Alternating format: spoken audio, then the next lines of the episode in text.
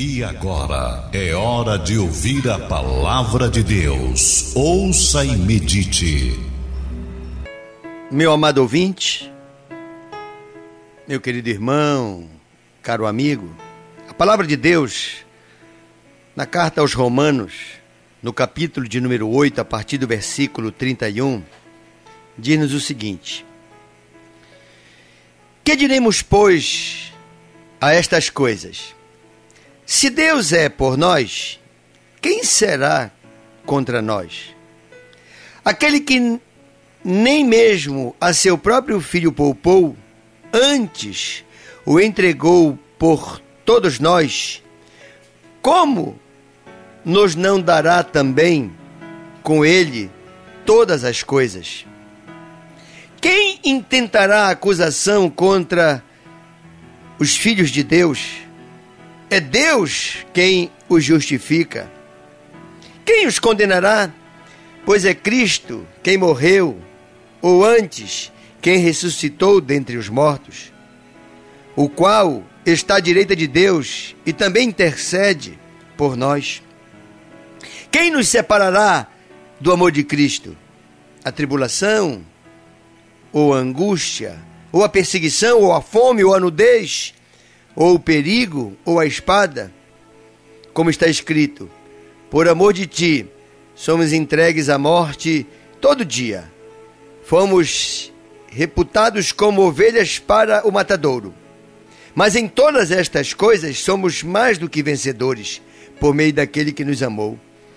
Porque estou certo que nem a morte, nem a vida, nem os anjos, nem os principados, nem as potestades, nem o presente, nem o porvim, nem altura, nem profundidade, nem coisa alguma, nem uma outra criatura poderá nos separar do amor de Deus, que está em Cristo Jesus, nosso Senhor.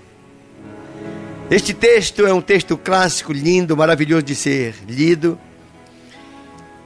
E o apóstolo Paulo, falando aos Romanos, ele propôs esse cântico de vitória, indagando: ora, se Deus é por nós, a quem temeremos? Do que nos recearemos? Meu querido amigo, meu caro irmão, a palavra de Deus está clara aqui, propondo verdades. Por sermos cristãos, evidentemente que vamos sofrer alguma pressão. É comum o cristão ser indagado, questionado, cobrado. E o mais interessante, que quem nos cobram são aqueles que nada oferecem em favor da própria sociedade. Mas ele está dizendo, todos os dias passamos por este tipo de tribulação. Mas não é a tribulação, não é a angústia, não é a perseguição, não é a fome, não é a nudez, não é o perigo, não é a espada, que jamais haverá de nos separar do amor de Deus. Pelo contrário, cada vez que a pressão sobre nós vem com mais força, maior é a manifestação de Deus em nos proteger e nos dar o livramento. São duas as situações com as quais o inimigo, Satanás, sempre tenta pressionar uma pessoa. Quando ela não está dando certo na vida, quando ela tem algum fracasso, Satanás joga pessoas contra aquela pessoa para que a cada dia o seu mal seja maior. E ela diz: Olha, és um fracassado, um derrotado. Não merece absolutamente nenhum crédito. E tenta realmente tripudiar, de forma que aquela pessoa a cada dia esteja mais enfraquecida, dominada, desesperada, refém, entregue. É assim que ele age com a pessoa derrotada. Mas com o vitorioso, ou a vitoriosa, Satanás inflama outras pessoas com inveja no coração. Então, se uma pessoa tem sucesso, ela é alvo da inveja. E as pessoas que não conseguem aquele sucesso sempre vão fazer um comentário pejorativo. Sempre vão tentar valorizar mais uma falha do que uma virtude daquele que tem sucesso. Mas essas pessoas se esquecem que para que alguém tenha sucesso verdadeiro, é preciso que essa pessoa tenha dado motivos para Deus abençoá-la. É preciso que aquela pessoa tenha dado uma série de pretextos para que Deus possa abrir portas e fazê-la cada vez, como diz o texto aqui, mais do que vencedores, né? Diz assim: Em todas as coisas somos mais que vencedores. Sabe por quê? Porque por amor de ti somos entregues à morte todo dia. Fomos reputados como ovelhas para o matadouro. Mas não, não vamos morrer. Deus é conosco. Meu querido irmão, sustenta a tua fé. Mantém-te em pé pela fé. Deixa que as pessoas percebam que não é a altura, não é o problema, não é nada que vai arrancar da tua boca uma blasfêmia, uma negação ao Senhor Jesus. Não. Olha como o texto é profundo. Ele diz assim: Porque estou certo de que nem a morte, ele começa logo por aí, nem a morte, nem a vida, nem os anjos, nem os principados, nem as potestades, nem o presente, nem o porvir, nem a altura, nem a profundidade, nem coisa alguma, nem outra criatura nos poderá separar do amor de Deus que está em Cristo Jesus, nosso Senhor. O que eu tenho para te dizer neste momento é que você é uma pessoa garantida por Deus. Deus te garante a vitória. Deus ele diz: Olha, não há nada neste mundo que possa me separar de ti. Tu podes te separar de mim, mas eu, de maneira nenhuma. Se mil vezes tropeçares, mil vezes eu estenderei a mão para te erguer. Meu querido irmão, um amor como este, só Ele mesmo tem por nós. Nosso coração tem que estar sempre confortado, consolado e encorajado, sabendo que as adversidades da vida, elas só servem para nós nos utilizarmos da fé protetora e dizemos, Senhor, é em Ti que está a minha esperança. Porque, como diz o texto aqui, se Deus é por nós, como é que alguém pode se sagrar vencedor contra nós? Não pode. Pelo contrário, nós estamos protegidos por Deus. E isso incomoda muito Satanás. Deus tem um plano para te fazer uma pessoa bem maior do que os teus próprios sonhos, bem maior do que as tuas próprias perspectivas. Deus sempre vai nos surpreender. Deus sempre vai nos oportunizar chances que nós imaginávamos que nunca mais as teríamos novamente. Mas Deus não. Deus não desiste de nenhum de nós. Pelo contrário. Pelo contrário. A Bíblia diz: aonde abundou o pecado, super abundou a graça de Deus. Deus, ele pega o fraco, aquele que fracassou, que tropeçou, que afundou, que se quebrou. E aí ele restaura.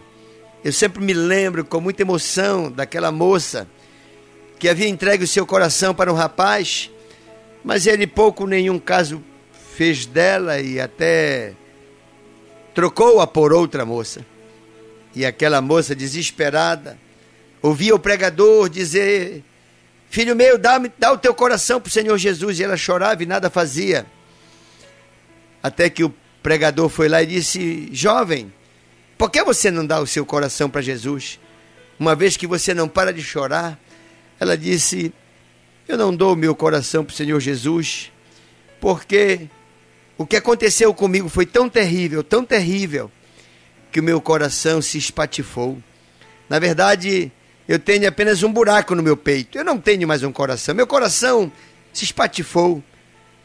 Ao que o pregador disse para aquela jovem: Olha, se o seu coração estivesse ferido, o Senhor ia restaurá-lo. Mas como seu coração se espatifou, se fragmentou, então Deus ele vai lhe dar um novo coração. É sempre assim. Não há nada que possa tirar uma pessoa do amor de Deus. O amor de Deus, ele ergue e reergue quantas vezes aquela pessoa precisar. É claro que cada vez o sofrimento se voluma, se acumula naquela vida. Mas ainda que sofrida e derrotada, se ela clamar por misericórdia. Lembram de Jonas? Jonas estava já no ventre daquele grande peixe. Ele já estava num processo de degustação. O processo realmente para que ele se transformasse em alimento já tinha se desencadeado pelo aquele peixe. Mas lá do ventre do peixe, quando tudo já estava consumado, ele clama por misericórdia. O Senhor não resiste a um pedido de misericórdia. Não há nada que faça Deus ficar parado quando alguém por ele clama pedindo misericórdia.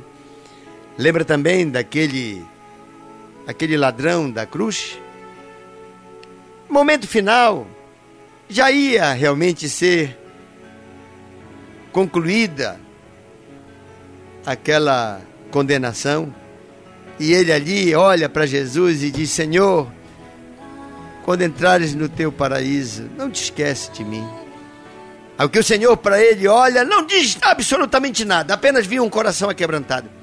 E disse: Ainda hoje, hoje, não é amanhã, não. Ainda hoje estarás lá comigo.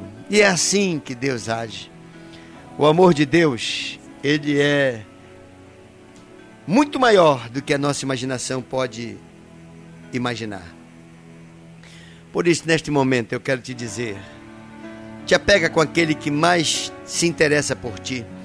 Às vezes a pessoa está se destruindo por amar alguém que não retribui, que não merece, que não considera, que não consegue retribuir aquele amor, e cada dia ela está se afundando, se afundando, se afundando. E justamente aquele que não poupou o seu próprio filho para mostrar o quanto nos ama, ele é rejeitado. Não há lógica em rejeitar Deus. Pelo contrário, a lógica é colocar Deus acima de tudo e de todos. Quando uma pessoa ocupa o trono de Deus, a nossa vida está de cabeça para baixo. É.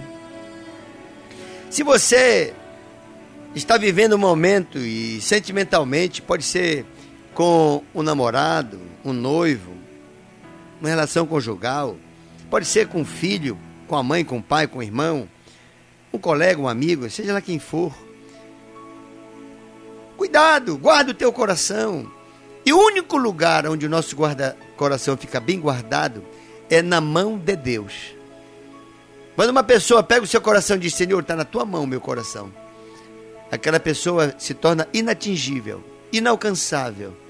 Porque Deus, quando pega um coração que a Ele entregue, cuida, zela, e o torna mais do que vencedor. Não deixa que nenhum tipo de tempestade que porventura esteja se precipitando sobre a tua vida te leve ao naufrágio. Não. Lembra sempre. O plantão do Senhor Jesus é permanente. Ele está sempre de prontidão. Basta ele ver sinceridade no meu e no teu coração. Deus não quer aqueles grandes heróis Deus não quer apenas os vencedores. Não. Não adianta eu chegar para Deus e dizer das minhas virtudes ou dos meus defeitos. O que Deus quer, na verdade, é que eu fale com Ele com toda sinceridade. Se tenho falhas, confesso-as e peço que Ele me fortaleça. Se tenho virtude, Ele já conhece. Apenas glorifico o Seu nome. Abre teu coração. Deus quer fazer no, na tua vida um projeto dele. Ele quer realizar os sonhos dele na minha e na tua vida. Vamos facilitar isso, para que a cada dia as surpresas de Deus nos façam mais felizes e cada dia mais feliz e a nossa vida seja de graça em graça até a estatura de varão perfeito. Deus te ama. Levanta a tua cabeça.